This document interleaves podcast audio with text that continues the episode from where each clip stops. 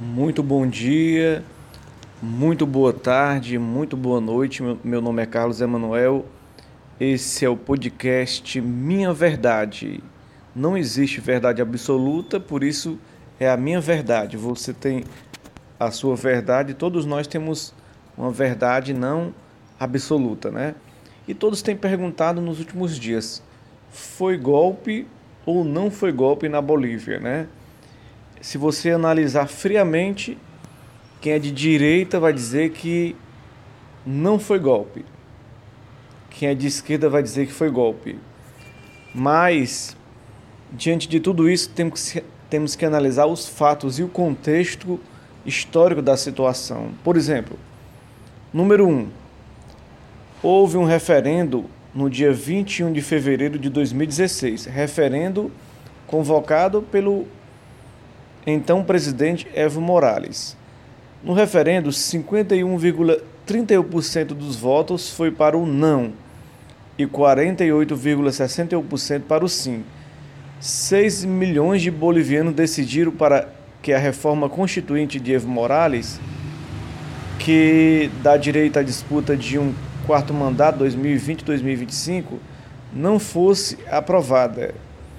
No caso, foram é, estados como disseram não, como Potosí, Toringa, Chuquisaco, Santa Cruz, Beni e Pando. Não, Santa Cruz, Beni e Pando, né? Disseram não. São seis estados que disseram não para a reeleição. Número dois, né? Quer dizer, aqui o número um é o, o, o referendo população não queria um quarto mandato de Evo Morales, nem a disputa de Evo Morales para um quarto mandato. Quando acabou o referendo, ele disse que aceitaria e não concorreria a um quarto mandato. Ele já tinha concorrido à eleição é, uma vez, em 2002 perdeu, ganhou em 2006. Houve a reforma constitucional em 2008, a reforma da Constituinte, e com essa reforma da Constituinte, ele teve direito a tentar mais duas reeleições. A Constituinte só permitia uma reeleição, mas como a Constituinte passaria a valer a partir daquele momento, a eleição dele anterior a esse momento não valeria, né? Então, ele teve direito a ter mais uma, uma terceira aí reeleição mas no caso ele, ele teve esse plebiscito e ele disse que não concorreria mais. Né? Evo Morales falou que não concorreria mais. Segundo tópico, o Tribunal Constitucional Plurinacional da Bolívia, a Suprema Corte de lá, em 28 de novembro de 2017, autorizou Evo Morales a concorrer ao quarto mandato os magistrados acolheram a ação de inconstitucionalidade do movimento ao socialismo, mas dizendo que os limites de reeleição violam o sufrágio universal. Ou seja, o Evo Morales disse que não concorreria, mas o seu partido, que é maioria no Congresso, na, é, no Senado, aprovou de recorrer a Suprema Corte. E a Suprema Corte autorizou que ele poderia concorrer. O que eu penso a partir desse momento? Até esse momento, Evo Morales não quebrou nenhuma cláusula constitucional. Ele não, ele não é, violou as leis. Que apesar da Constituição dizer que não poderia ter mais uma, uma reeleição, a Suprema Corte avaliou que sim. Mesmo que a gente não, não considere correto, a Suprema Corte avaliou. Quem interpreta a lei máxima da Bolívia é a Suprema Corte. Mas aí você pode se perguntar, mas é, a Constituição diz uma coisa, a Suprema Corte está dizendo outra. É igual no Brasil, a, a, a prisão em segunda instância nunca poderia ter é, sido avaliada como verdadeira, mas a Suprema Corte brasileira interpretou que ela era viável. E ela foi, durante algum tempo, possível. Muita gente ficou presa sem que a, a presunção de inocência fosse respeitada no Brasil. Mas a Constituição dizia uma coisa, então. Mas o que é que valeu? A Constituição ou valeu o que, o que a Suprema Corte interpretou? No Brasil valeu o que a Suprema Corte interpretou. Então ela agora voltou atrás e por 6 a 5 determinou que a, a presunção de inocência, de presunção de inocência, então a pessoa só vai ser presa quando acabar os seus recursos até a última instância, né? Então nesse caso aqui, pela lei, pela Constituição, Evo Morales não poderia participar, não só por causa do referendo, mas por causa da própria Constituição que não permitiria. Mas a Suprema Corte interpretou que sim. Então a Suprema Corte, no caso, tem a palavra final, mesmo não constando na Constituição. Agora, no meu ponto de vista, o Evo Morales não, poderia ter é, caído nessa de tentar um quarto mandato. Poderia ficar ali no terceiro mandato, e eu vou explicar mais no decorrer desse podcast. 3. Tópico 3. A Justiça Eleitoral da Bolívia, em 2018, aprova Evo Morales a chance de um quarto mandato. O texto constitucional redigido no seu primeiro mandato previa cinco anos e a possibilidade de uma reeleição. Como eu disse, apenas uma reeleição. Então, a Constituição não permitia, o Supremo, a Suprema Corte permitiu, o TSE permitiu. Então, legalmente, apesar de a Constituição não permitir, o Evo Morales estava dentro da legalidade. Agora, no meu ver, não estava dentro da coerência, né? A coerência pedia para ele abdicar desse, dessa disputa. Podia até indicar um candidato do movimento ao socialismo, que é um movimento forte na praticamente a metade da população da Bolívia, do movimento indígena, né? Dos produtores de coca, produtores ruralistas. Então, poderia ter tentado colocar um, um candidato, né? Outro candidato, né? Que não, que não fosse ele, né? Quarto tópico. No dia 20 de outubro de 2019, com 83% das urnas apuradas, o presidente que pertenceu ao MAS estava com pertence ao MAS estava com 2.256.000 1.603 votos, 45% dos votos.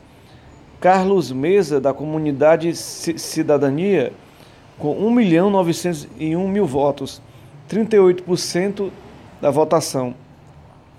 À noite, o TSE interrompeu a votação, o que levou a OEA a questionar o atraso. Aí começa já um embrólio nessa situação.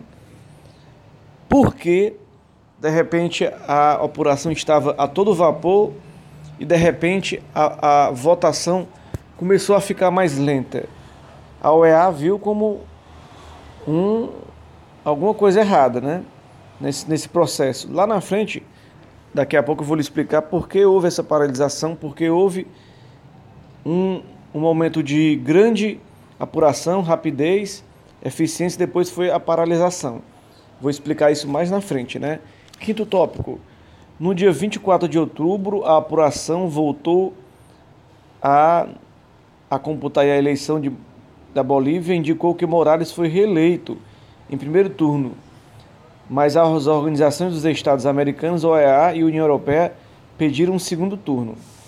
Evo Morales ficou com 47% e o Carlos Mesa 36%. A, a, a lei lá diz que a pessoa ganha se tiver mais de 10% de diferença, né? No caso, é o que aconteceu aqui nessa votação. De repente, indicação de segundo turno e de, e de repente é, a vitória do, no primeiro turno de Evo Morales. Houve fraude ou não houve fraude? Houve é, algo errado nessa, nessa apuração? É isso que a gente vai tentar destrinchar mais na frente, né? No, é, tópico 6. No dia 10 de novembro, Evo Morales convocou novas eleições. Morales e líderes da oposição já tinham é, sugerido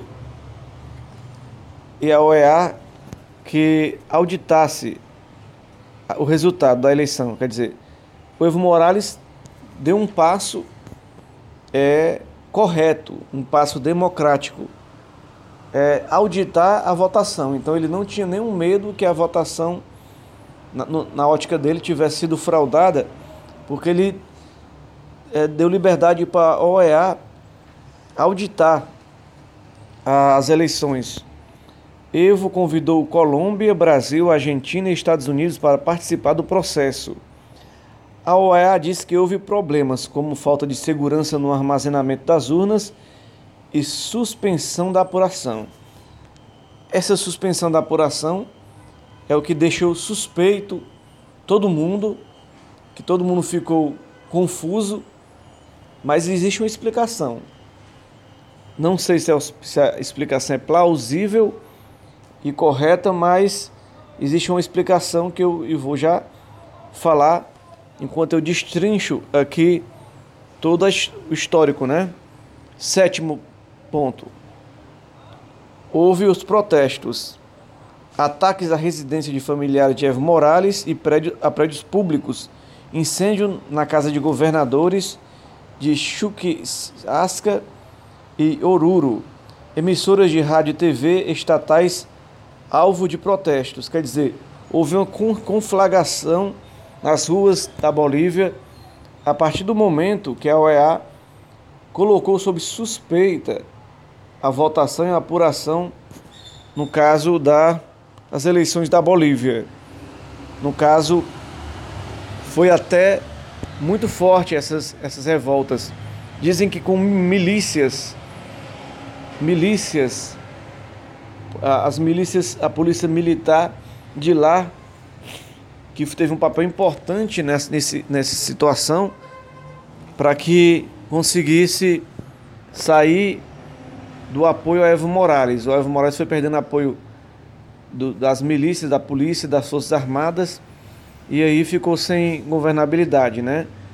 E um dos grandes é, nomes dessa, desse golpe, se existiu ou não, né? Que eu ainda estou destrinchando aqui para vocês Luiz Fernando Camacho ajudou a derrubar Evo Morales.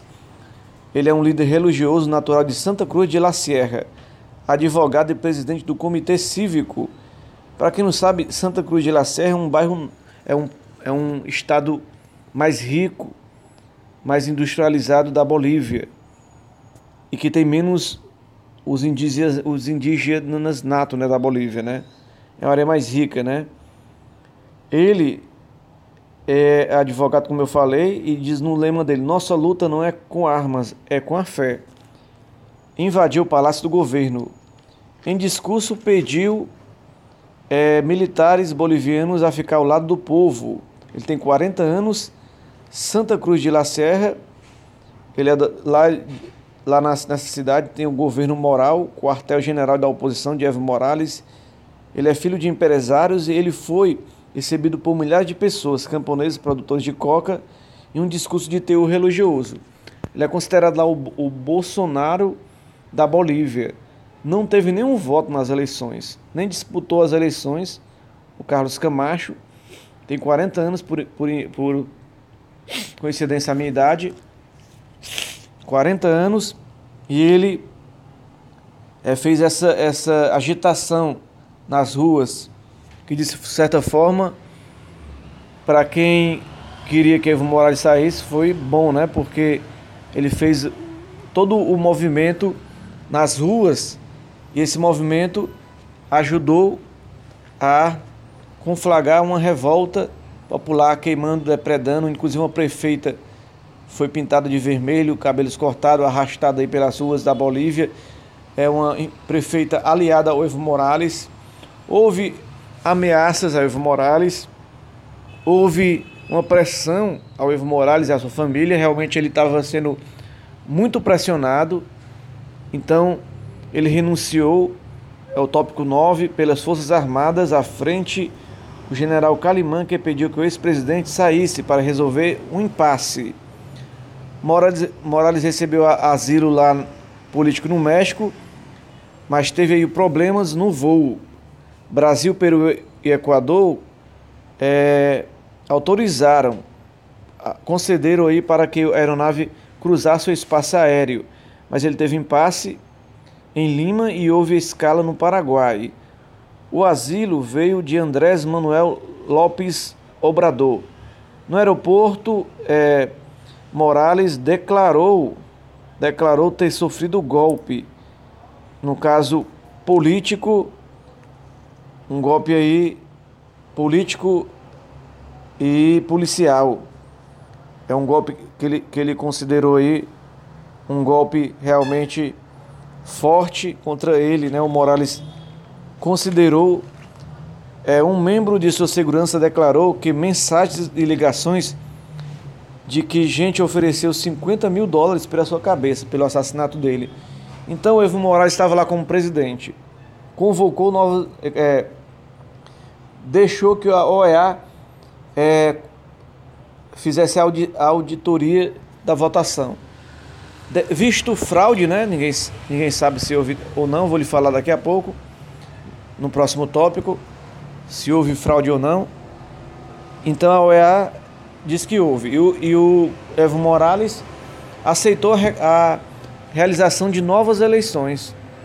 Então ele tinha direito de permanecer no cargo até o final do mandato, que é janeiro de 2020. Agora, sobre ele participar dessa no, desse novo pleito, eu concordaria com a oposição que ele não deveria participar ele deveria indicar outro nome, mas ele, o vice, líderes do, do Senado e do, do Congresso renunciaram, líderes do TRE renunciaram e acabaram sendo presos também.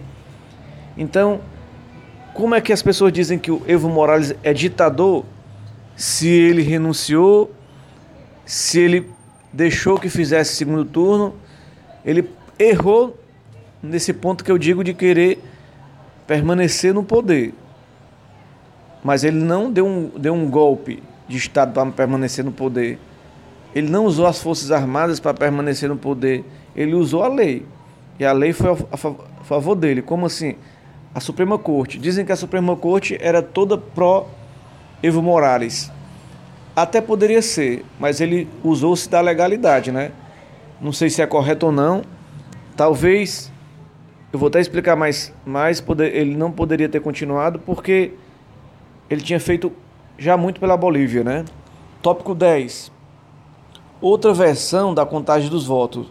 O Center for Economic and Policy Research, entidade civil dos economistas Darren Baker e Mark Wistbrandt, disse que a missão da OEA fez declarações inconsistentes em, em termos técnicos que não comprovam que ocorreram fraude nas eleições bolivarianas, bolivianas, quer dizer, e que foram trabalhador, trabalhados com o resultado de induzir a população e a comunidade internacional que o pleito fosse manipulado.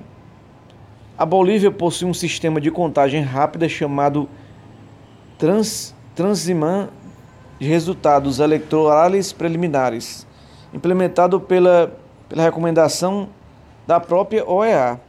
O TREP, como é conhecido, é uma empresa privada em conjunto com uma autarquia pública que fornece resultados incompletos para indicar a tendência de votos. Ou seja, ele primeiro, o TREP, ele, ele vai com toda rapidez e totaliza os votos e depois naquelas áreas mais pobres, que é onde o Evo Morales tinha maior votação, ela vai com mais cautela, mais devagar, porque a votação lá é mais lenta, com certeza. Então, o, a OEA fez alarde, tempestade num copo d'água, porque o Evo Morales poderia ter o segundo turno. O Evo Morales, realmente, no segundo turno, ele poderia até ganhar, mas, ou perder, mas, a, a, como eu disse, esse trap ele dá um indicativo que tem segundo turno, mas naquela votação, nas regiões onde o, o Evo Morales tem mais, maior votação, não tinham sido totalizados os votos ainda. Então, poderia ser que, houver, que houvesse a vitória no primeiro turno, entendeu? Então Evo Morales foi reeleito, segundo esse TREP, é, de forma legal, de forma correta, sem fraudes.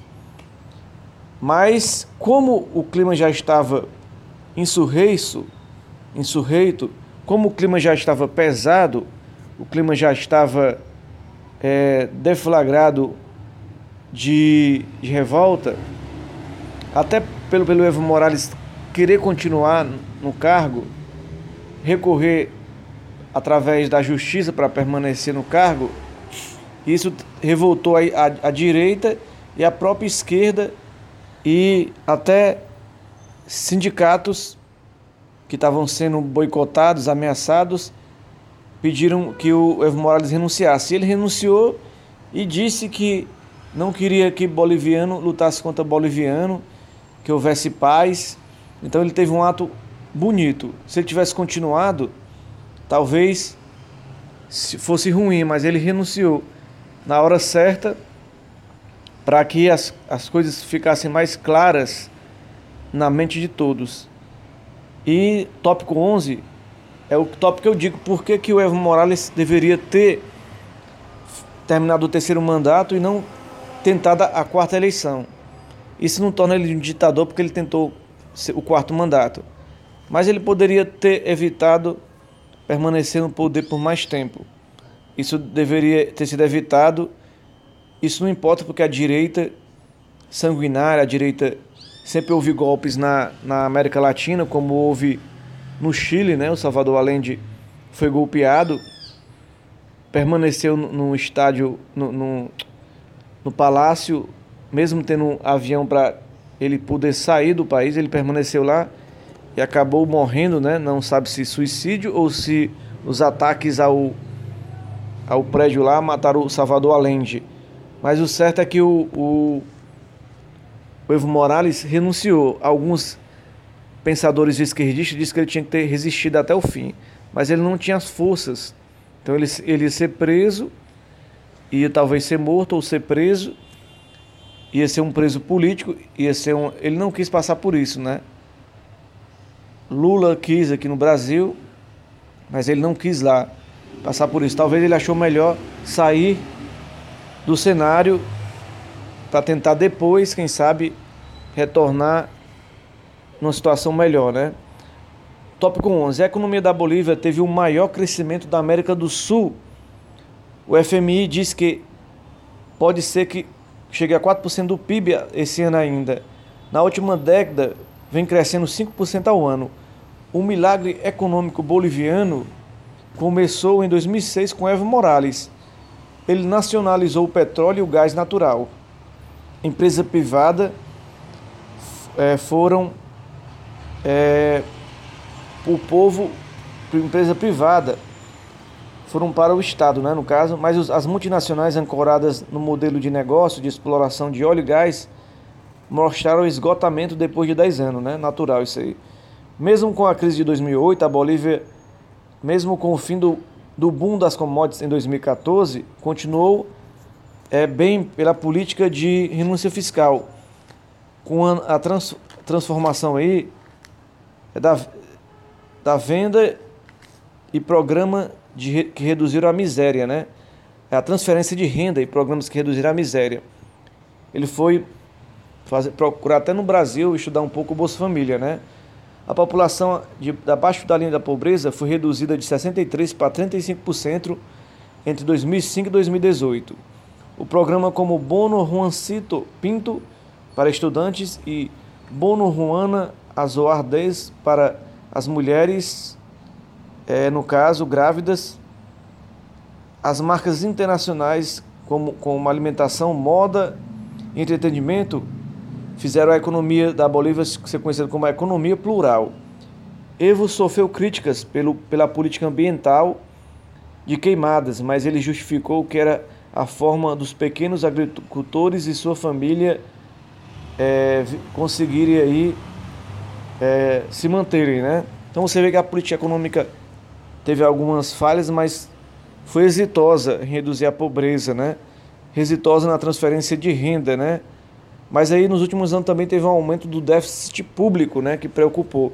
Quando você vê chegando algumas algumas coisas financeiras prejudicando o país, você vê que a popularidade do presidente até cai um pouco, né?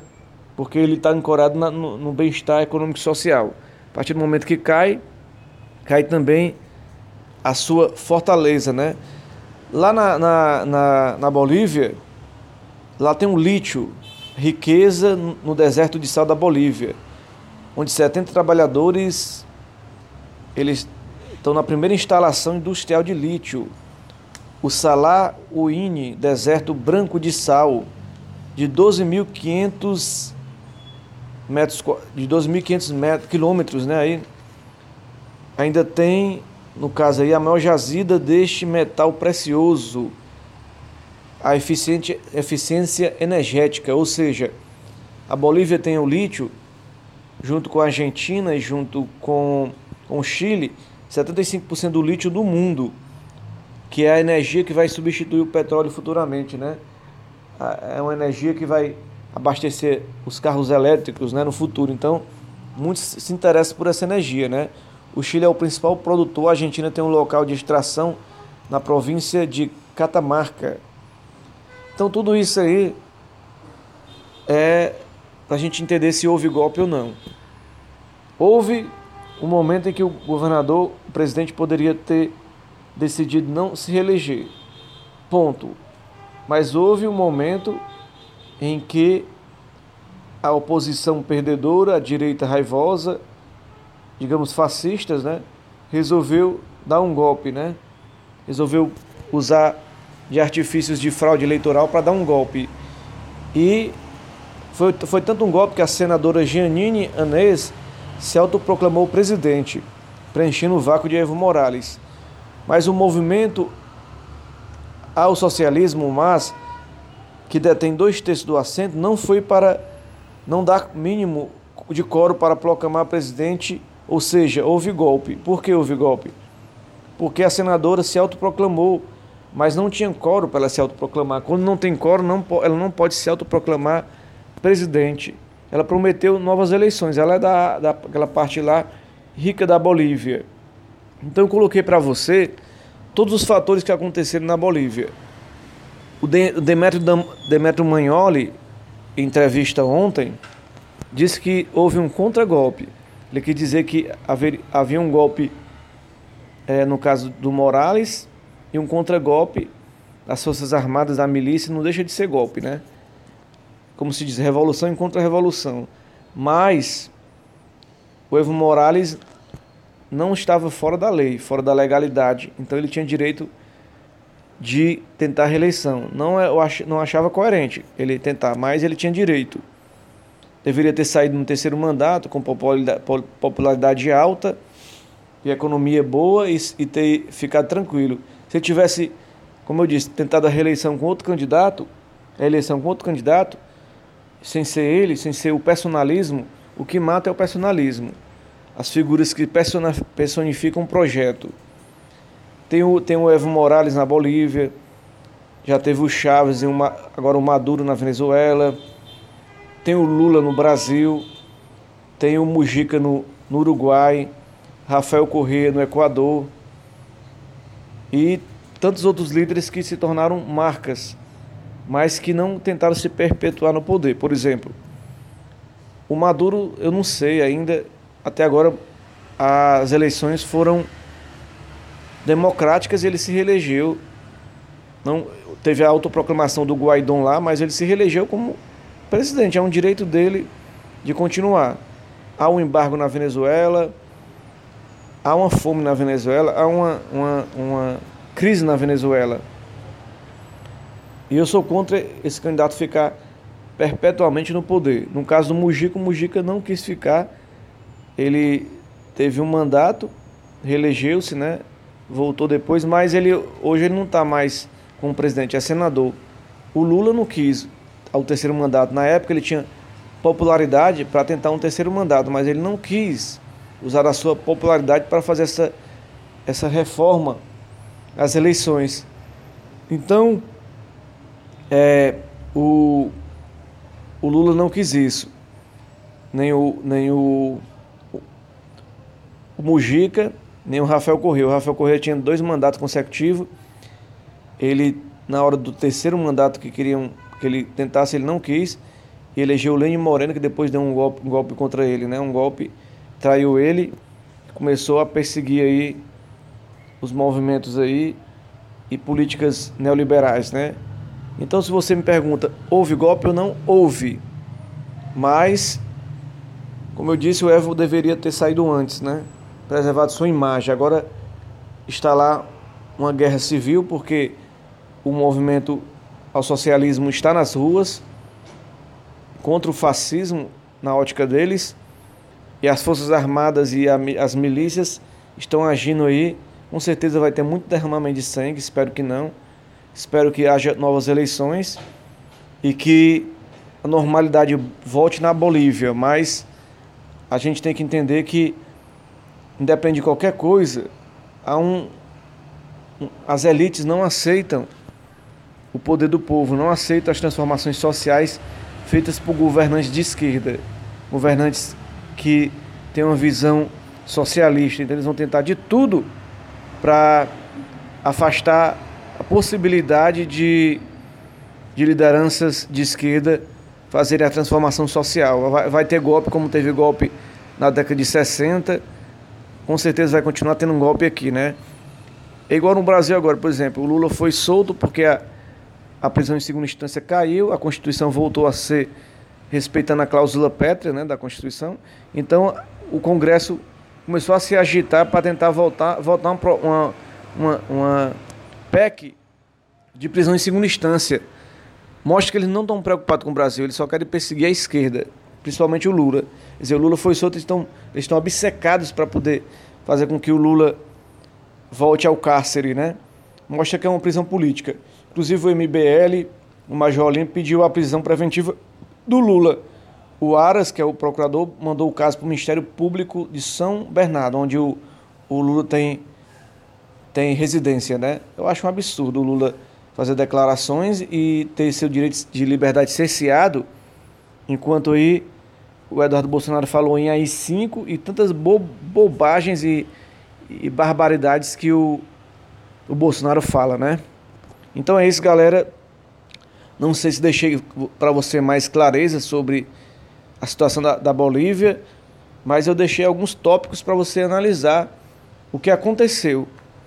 Então, que existem forças que querem derrubar os governos de esquerda, existe. Agora, existe um momento também de saber que é hora de passar a bandeira para outro governante, mesmo, mesmo que seja de esquerda, eu acho que é hora sim.